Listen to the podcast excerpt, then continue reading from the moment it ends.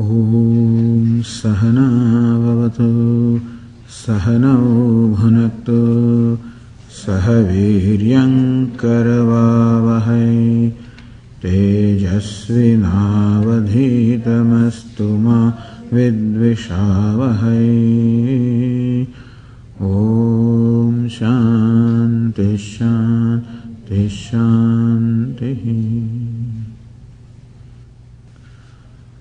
we said that Arjuna's grief was for two reasons. One was death of his near and dear ones was the cause of the grief.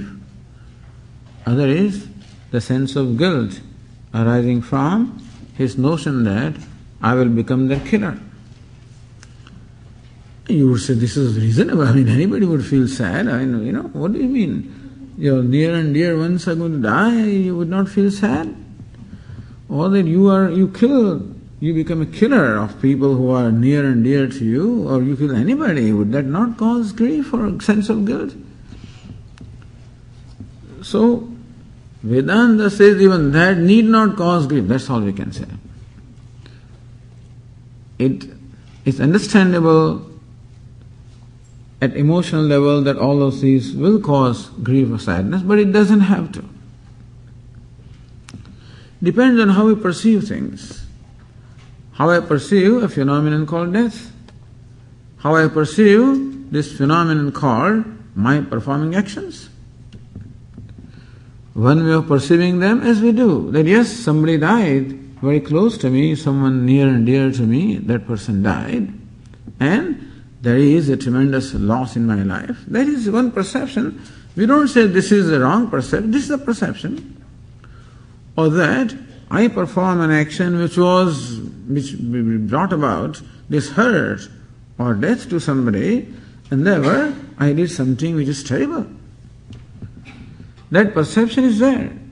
But there's another perception also. All we are saying is that there's another perception as well that when the death is taking place, death is not taking place also, and when I am doing something, I am not doing something also, there is also a perception. That death is taking place. But Lord Krishna says that even when death is taking place, there is something that does not die. Even when you are doing something, in fact, really you are not doing it. How do you say that? Some that, that really there is no death. Well, the self does not die because it is not born. Nahanyate hanyamane sharire. When the body is slain, the self is not slain. When the body is hurt, the self is not hurt. When the body is born, self is not born. When the body dies, self does not die. That there is a birth and death, all these things taking place at a certain level, which is the physical body. And if we equate the self to physical body, if I equate myself to physical body, then I can say I was born I will die and I am hurt. But this conclusion that there is real death and real birth and real sin doing is all based on equating the self with the body. But self is different from the body. Body is not different from self, but self is different from the body like an actor putting on a, a costume and acting like a beggar. So, yes, there is a beggar, no doubt about it. That is a perception that there is a beggar who is begging, who is weeping, and who is hurt. Who all, all things are being done to him, you know. Yes, that is also a perception. But the another perception also that in fact there is no begging taking place. Isn't that so? From the standpoint of the actor, it's, it's acting. In fact, there's no real begging take, taking place. Even though that person appears to be hurt and crying, tears coming from his eyes, in fact, there's no crying also, is it not so? Thus, there are two perceptions. One perception on what it superfluously, superficially appears, other perception it what it really is. That's the first thing Lord Krishna wants to point out. That yes, there is something called birth, there is something called death, we cannot deny that, but then it is a death, birth of the body, death of the body, then body's birth of the body does not mean the self is born, death of the body does not mean the self dies. Lord Krishna, in fact, gives an example. Just as a person discards worn out garment and takes up a new garment, in a manner similar to that, the self discards this old body, a worn out body, and takes up a new body. We need not so worn out body. It discards the previous body, takes up a new one. And so, death is like changing the costume. Death is like discarding the old costume. And birth is assuming a new costume. what is there to be sad about? It's good. In fact, death may very well be a blessing to the person who died. It's not a blessing to those who are alive, who are left, but then it may very well be a blessing to the person who died. Okay, he has used his body enough. And now he can proceed with his spiritual journey and, and he'll be given a new body to, you know, so that he can move faster. Who knows? But as I said, when we recognize that in spite of death of the body, the self does not die, self is immortal, and that is my true nature. That it is merely, it is similar to giving up a costume, giving up a, a worn out garment. If that is also true. It's not that it is, a, you know, it is not only a, another perception, it is a, a truer perception also. that on the stage, somebody is begging is a perception, but the truer perception is that in fact no begging is going on. That is a truer perception. If you knew the identity of the one who is begging, then you realize that in spite of appearing to beg, he does not really beg. In spite of appearing to be beeping, etc., he does not. So it is that perception that Lord Krishna gives right away. No cause for sadness, Arjuna. You need not feel sorry for them, nor need you feel sorry for yourself. Because there is no real death for them, because they are all immortal, so are you. And don't feel sorry about yourself because you don't really do. You think that you are performing your actions, you are not. As we told in the fourth chapter, the third chapter also said, fourth chapter also will explain to us how, in fact, self does not perform any activities. All actions get performed in presence of a self the self, the doership is not in Atma. When doership is there, then the sense of guilt can be there. When enjoyership is there, sense of hurt can be there. I can be hurt when I am not treated properly. I can feel guilty if I do not treat somebody properly. Provided I am the agent of action and provided I am the real experiencer or object of action. Ubhautau vijanitah nayam hantin hanyate. Lord Krishna said, both of these do not know. Because self neither performs action nor does it become an object of somebody's action. Therefore, that I am a doer of an action is a, a false notion from the standpoint of the self, from standpoint of the real nature of myself, and that I, I will die or I cause death to somebody also is a false notion when we view this whole thing from the standpoint of the reality of the self, which is ever immortal, ever actionless. If you knew this, then what? Then everything is just a drama, really. Things are happening and still not happening. Like an actor, there is a drama. He's begging and still not begging. Then it becomes a drama. Otherwise, you weep along with him. As when we are watching movies, we become so absorbed in that, we also start feeling the same thing. We also start weeping along with them. I forget my identity, and because of identification, I become someone different from what I am. Then yes. But if you retain your state as a spectator, then what's happening there, you can enjoy it. Even though there is weeping going on there, all kinds of stuff is going on, on the screen, as long as you know that it's all movie, it's all play, then you enjoy it. If you think it's real, then of course you uh, you suffer along with it. So Lord Krishna says that when you come to know your true nature, you are not what you take yourself to be. You're not this body, you're not this mind, you're not the intellect. You are the witness, you are the consciousness because of which the body is alive, because the mind is functioning, because I see. You are not the seer, it is you because whom seeing takes place. You are not the hearer, it is you because of hearing takes place. It's in your presence that these things happen, and you are not the doer. Gatasum agatasum sya nanu shochandi panditaha. Pandita, the wise people who know the self truly as the self is, they do not see real death. They do not see real action. What they see is what it is that self is a platform upon which all this play of doing etc. is taking place, and therefore it's all there and like play. Not, there is nothing absolute real in Vedanta. You call it play or mithya. It's uh, you know things appear, but then that's not the reality. this is called the Paramarthika Drishti or the looking at the situation from absolute standpoint, which is a real standpoint anyway. But mostly we are not ready for that. Swami, what, what do you mean? You know, you mean there should be no death? I mean, there's no grief and death takes place. You mean I should not feel guilty when I did something wrong? You should feel guilty because you think that you did something. Then of course there will be guilt. Guilt will not be there only when you know that I did not do anything.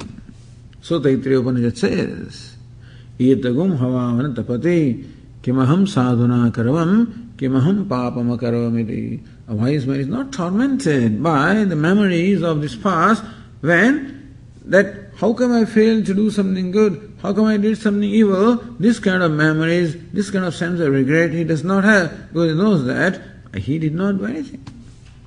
And this is not a license to do what you want, it is the knowledge that we are talking about. Not that a wise person will ever do anything that is unbecoming. No, I, we don't expect it. But as I said, in fact, no real doing takes place. So this was, as I said, the giving the true perception. If this is our perception about ourselves and about everything, then there is no sadness, no problem. This is the solution to my problem and every problem in the world. All the problems we're talking about problems of conflict, all sorts of things that are happening is only because of ignorance. Taking myself to be a limited being and therefore looking upon myself as an insecure person and therefore I am seeking security. So if I have more power and then I become more secure, therefore I build up military, I build up all the weapons and I build up technology and I build up the, all kinds of empires I build in order to become secure because I perceive myself as an insecure person. But you see, all of these things happens. Whatever kind of aggressions are there, are there because people want to feel more empowered. And they think that by controlling others and, and, and by uh, subduing others, that they will be more empowered because they feel that they are not empowered as they are. That's a perception. Understanding is false perception of oneself that causes aggression in the first place. And that other fellow feels that he is the object of action, he is a bhokta, therefore he feels injustice also, that is also due to his own perception of himself. If I look upon myself as an ego, then certainly I feel there is injustice. If I knew that I am Satchit, I am self, Satchidananda, there is no injustice, nothing. I, mean, I don't expect that such a novel knowledge will be available to everybody, but suppose it was there, there would be no problem. There's no need for aggression at all. Because all aggressions spring only from a sense of insecurity. You know that security or fearlessness of nature. You don't need anybody else or anything else for you to be secure. If this is your knowledge, then there is no need for you to do something to become secure and make somebody insecure. Thus, all these vyavahara is taking place at the level of ignorance. Ignorance that gives rise to wrong perception of ourselves and wrong perception of others, and that creates a sense of ego or individuality, which again requires a sense of mamakara or sense of ownership, And that again brings about what we call likes and dislikes. When I equate myself to the body, then I am going to feel mortal. Because body is subject to death and therefore I am going to feel that I am mortal. There is always my fear of death. When I equate myself with my intellect, then my, with my knowledge, I am going to feel little. I will always be threatened by people who are more knowledgeable than I am. I will be threatened by people who are stronger than I am. People who are wealthier than I am always will threaten. And so I, I do something. Both the haves also do, have nots also do. Out of fear. But understand that fear itself or insecurity itself is cause of ignorance. Ignorance of the true nature of ourselves. That alone causes a sense of smallness and therefore a sense of insecurity, fear. And what most of the things that we do are done out of a sense of fear or insecurity. then I need to possess things in order to feel secure and whoever aids me in doing that, I, I, I like them. Whoever threatens me in my pursuit, I dislike them. So likes and dislikes are natural consequences of my sense of smallness. And therefore, what I do is done out of insecurity, out of likes and out of dislikes. Who is a wise person? Vitaraga bhaya krodha. Lord Krishna describes a wise person as the one who is free from raga, bhaya, and krodha, free from attachment, free from fear, free from anger. So the attachment, this is dependence and fear and anger, all of these are as long as I do not know truly who I am. As long as I take myself to be a limited being, a small, insecure, insignificant being, as long as I take myself to be so, so long I cannot escape these attachments and these likes and dislikes and fear, I cannot escape them.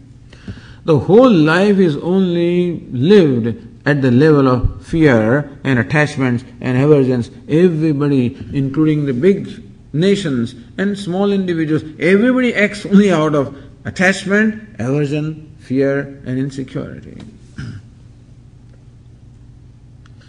There are some little more enlightened persons and they recognize this is not the way to do. Then there are other movements as well, like protecting environment, protecting the weak, then you know the, the uh, what you call the human rights and whatever. All these movements are there, which are which are very beautiful movements, but they do not accept, you know, that what is happening is right. But anyway, the idea is that all the problems of struggle and all the problems of I mean conflicts and aggression and therefore hurt and suffering, everything that we see, understand that all of that is due to ignorance of the self or ignorance of the reality. Call it self, call it God, call it truth. It is ignorance and wrong perception that brings about all these conflicts and problems in the whole world. So only solution is this. We can diplomatically, I mean, you can manipulate things, then you can rearrange things, then okay, uh, you know, you, you produce, you don't produce that, and you can have all kinds of treaties. It's all nice to do. But as long as ignorance is there, you cannot solve this problem forever. Ultimately, people have to become enlightened really, then alone the problems can be solved. So understand that what Vedanta offers us is a solution to all problems. Forget about the whole world, at least we can solve our problems. You know. Whether the world will do it or not, we don't think they will. Because out of insecurity, I always hang on to my so called traditions and therefore everything else is wrong. So all the different problems are there. But at least we can put this into our practice in life. And this is meant for that. And this perception can become ours provided we live a life based on this perception. As long as we live the life based on our perception of my being small, insecure, needy person, so long the smallness, insecurity, neediness will be perpetuated. Understand? As long as I live my life and do what I do, as motivated by a sense of smallness or insecurity or fear, so long the smallness, insecurity, fear will be perpetuated. Is it not so? Like the story of the tenth man, he's searching for the tenth man. As long as he thinks that the tenth man is lost, so long tenth man will never be found. And so, so as long as I have concluded that I am a small, little, insignificant creature, that I am insecure, I am needy, and my actions are all performed based on that perception of myself, then that neediness will never go. At least in our life. It is this perception which is what we call the, the, the based on the nature of reality. When that is put into practice, that is called yoga, that's called life of yoga. Therefore, we should practice this before it becomes we own up this knowledge. Understand? Now that we understand this, what is needed is to own up this knowledge. Then alone it blesses us. How do we own up that knowledge? When we live a life which is based on this perception and not on the false perception. Swami, what will this perception do? This perception tells you that you are all right, you are whole, you are complete, you are limitless. So what do I do, Swami? What would you do? You think that you just have a thousand dollars in your bank account, that's all you have, you don't know what's going to happen after one month, this is all anxiety. And some, all of a sudden you are told that, do you know that you inherited ten million dollars? and suppose oh, overnight you become multi-millionaire, what will you do? Oh, I become very generous, Swamiji, I'll be charitable. So if you knew that you are you are very rich or wealthy, you automatically become very generous also because, you know, you can afford. As long as I feel that I'm a pauper, I can't afford to do anything. But when I recognize that I'm a wealthy person, I can afford to help others. So also when I recognize that wholeness or completeness is my nature, then what will be my life of helping others? Because I don't need any help really. Swamiji, that's what you say, but my mind keeps on coming with all kinds of needs again and again. I need a lot of help. Understand, that is based on my wrong conclusions. But if I function on the right perception, then I will not justify my needs. Even though my mind keeps on coming up with the needs, I won't justify knowing that these needs are based on wrong perception, wrong conclusions. Instead of that, I'll replace that this is called Pratipaksha Bhavana, taking the opposite position. My mind is a position that I'm a needy person, therefore it comes up with all kinds of needs. My intellect now is another position that I'm not needy. So talking about alignment of the mind and intellect. Mind is a habitual faculty, and therefore it has been functioning on this wrong perception for time beginningless. so it's not going to change right away. The intellect has capability of learning, and therefore, when we expose ourselves to teaching, then the intellect gets the perception that that's right. But that understanding of intellect has to percolate to the mind, has to bring about a complete transformation in the mind, which is habitual faculty, reacting faculty, impulsive faculty. So we act out of impulse, we act, we react because in the mind, these thoughts are already, this is what the hardwiring, you know, this hardwire. Mind is hardwire. What is hardwire? I am needy. I am small. I am insecure. Hardwiring. And therefore, by its habit, in every situation, mind will want to use every situation to fulfill its need. Every situation. When I'm doing something, when I'm talking to you, when I'm helping you, serving you, eating, whatever I'm doing, the mind is so clever that stealthily it uses every situation to fulfill some need or the other. If we if you pay attention to the mind, then you find out how the mind is always manipulating every situation to its own advantage. At that time, we would bring this new perception into play. and tell that mind, come on, mind, don't be a beggar. There's no need for you to be a beggar. Recognize that you're whole, and therefore don't uh, don't always be on the lookout of seeking some benefit everywhere, always seeking some advantage, always seeking some profit. On the other hand, try to offer, try to give. So, when this perception is put into practice, it can bring about a transformation from a life of always begging to a life of giving. This is called tyaga or renunciation. This is called renunciation is not an act, but renunciation comes from the understanding.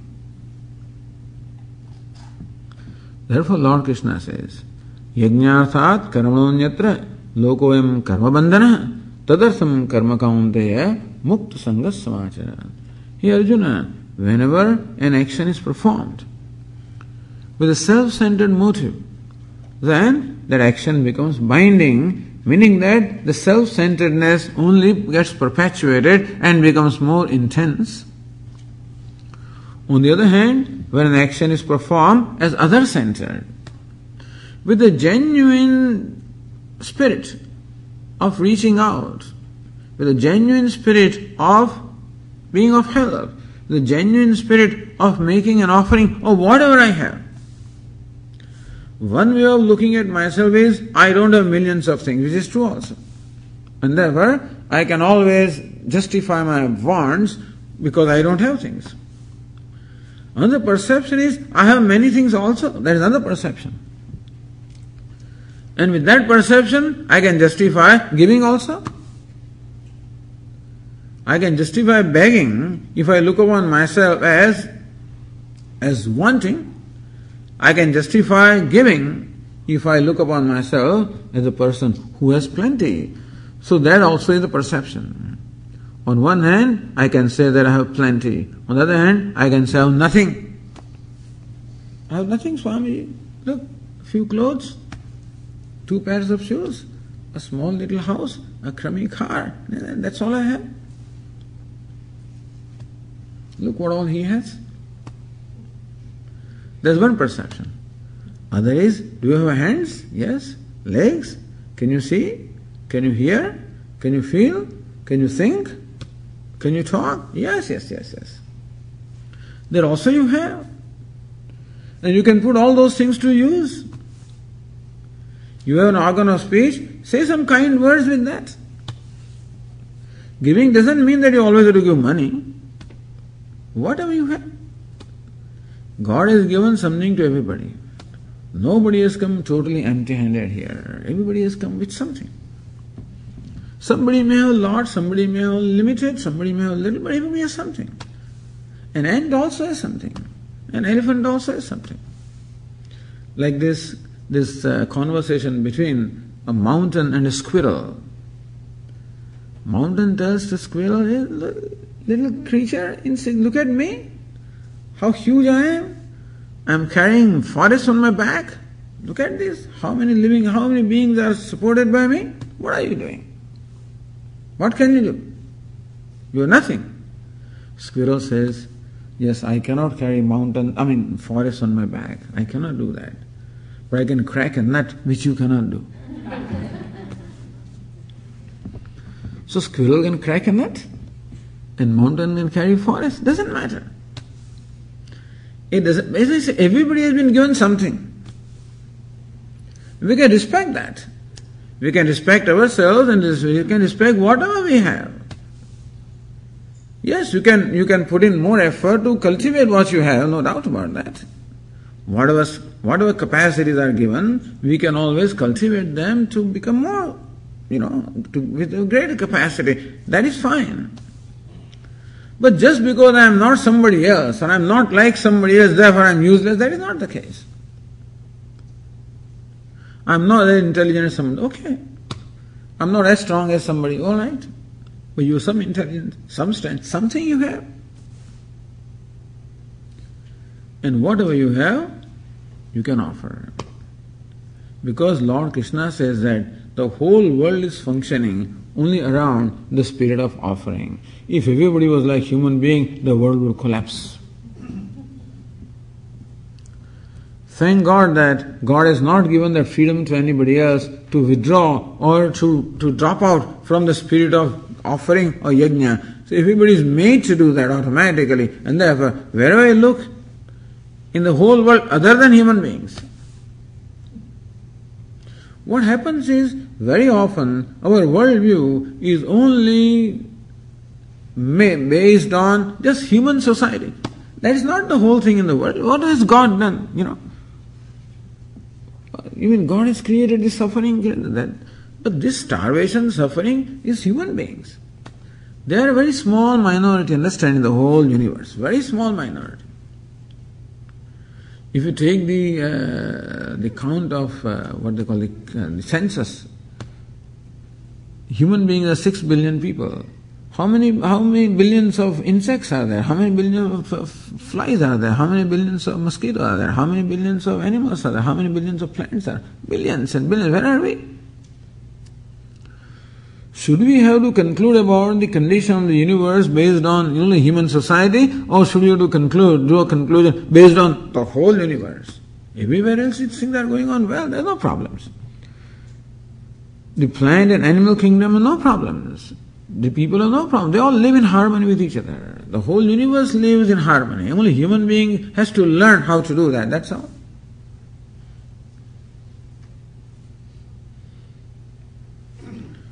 And so Lord Krishna shows the look, everywhere this yajna or universal yajna or a cosmic sacrifice is going on. Annad bhavanti bhutani parjanyat anna sambhava यज्ञात भवति पर्जन्य यज्ञ कर्म समुद्भव that the living beings are born of food the food is produced from the rains or water rains are possible because of yajna rains are possible because there is a spirit of sacrifice or offering that's what brings about rains and sustains the whole universe so lord krishna says that what sustains the universe is this spirit of yajna or sacrifice, which the whole world automatically follows. The clouds are not uh, greedy and the clouds don't retain water with themselves. They, give them, you know, clouds give up water when the time comes. No, I will, I will just hold it to, you know, with myself. If we were clouds, I don't think we will give out water. We will create big storage tanks and stuff like whatever we will do. All technology will develop so that I don't have to give out water. Clouds give up. The water also gives itself up and gets transformed into the plants and vegetables. They also give themselves up and get transformed into our food. The food also gives itself up and gets transformed, gets digested and transformed into the energy. That also gives itself and becomes a body. Then body also should do that. There is a whole chain. But when it comes to human body, that process stops. Other fellows, are no problem. The rest of the living beings, they offer their bodies also. They eat food and they become somebody's food. Okay. But here I want to eat everything and nobody should eat me.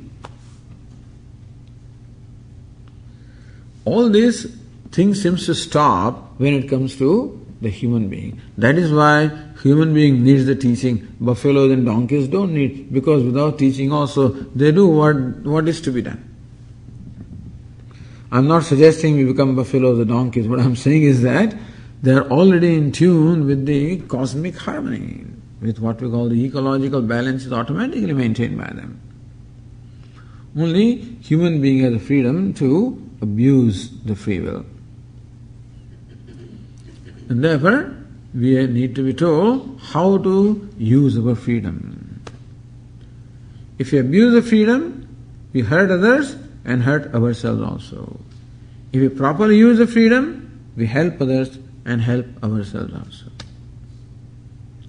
So, this is what Lord Krishna teaches. Use your freedom properly. Look at the world and see how the rest of the world is functioning. And you also adopt that spirit for your own good. You're not obliging somebody by, by contributing. As our Swami says, from a consumer, become a contributor. Of course, many market economy is based on consumption. if people are like you, then this whole economic system will not work. People like me, that perhaps that may be true. Who preserves everything? You know, in India they preserve also the, the plastic bags. They don't throw away anything. The everything is preserved. Containers also are preserved. Wherever they can use, they will use them. Like a coconut tree, every part is used.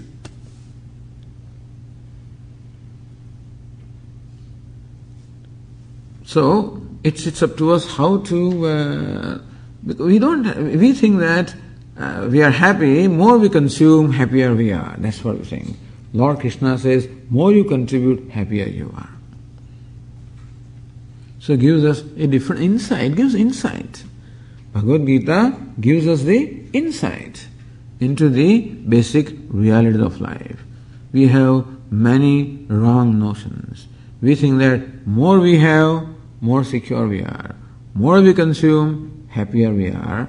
So these are wrong conclusions. Lord Krishna says, more you contribute, happier you are.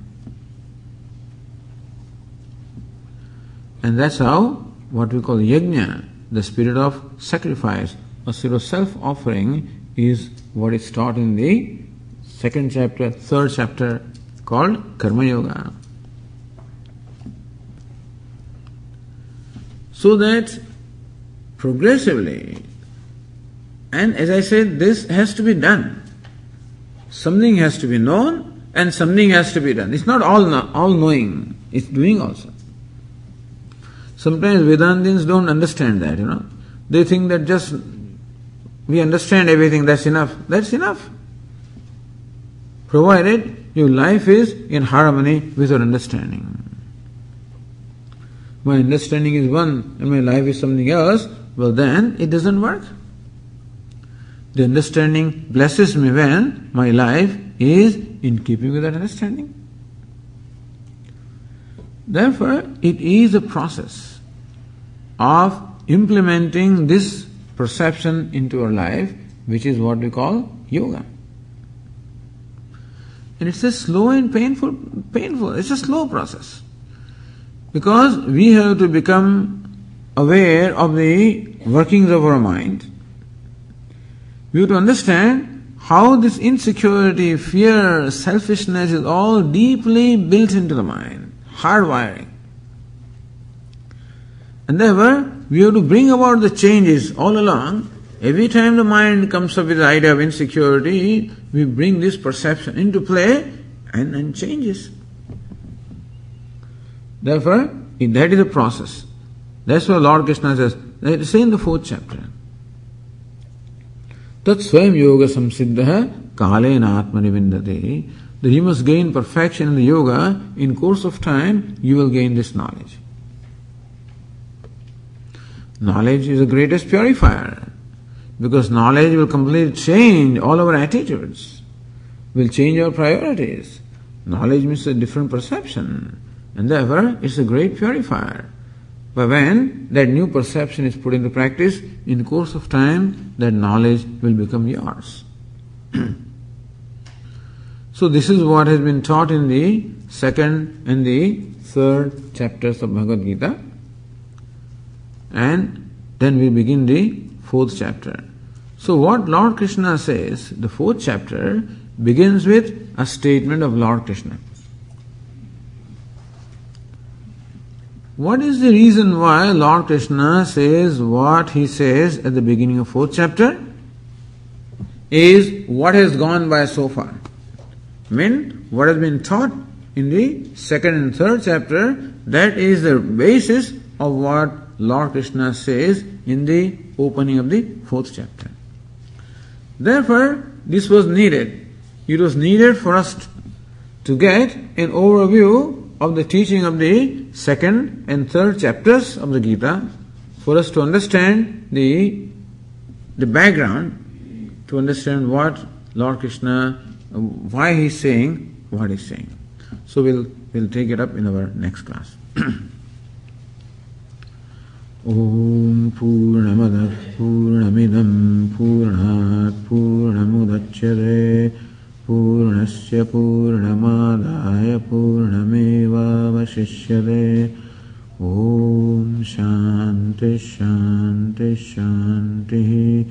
शङ्करं शङ्कराचार्यं केशवं बादरायणं सूत्रभाष्यकृतौ वन्दे भगवन्तौ पुनः पुनः ईश्वरो गुरुरात्मेति मूर्तिभेदविभागिने व्योमवद्व्याप्तदेहाय दक्षिणामूर्तये नमः। ॐ शान्ति शान्ति शान्तिः हरिः ॐ श्रीगुरुभ्यो नमः। हरिः ॐ।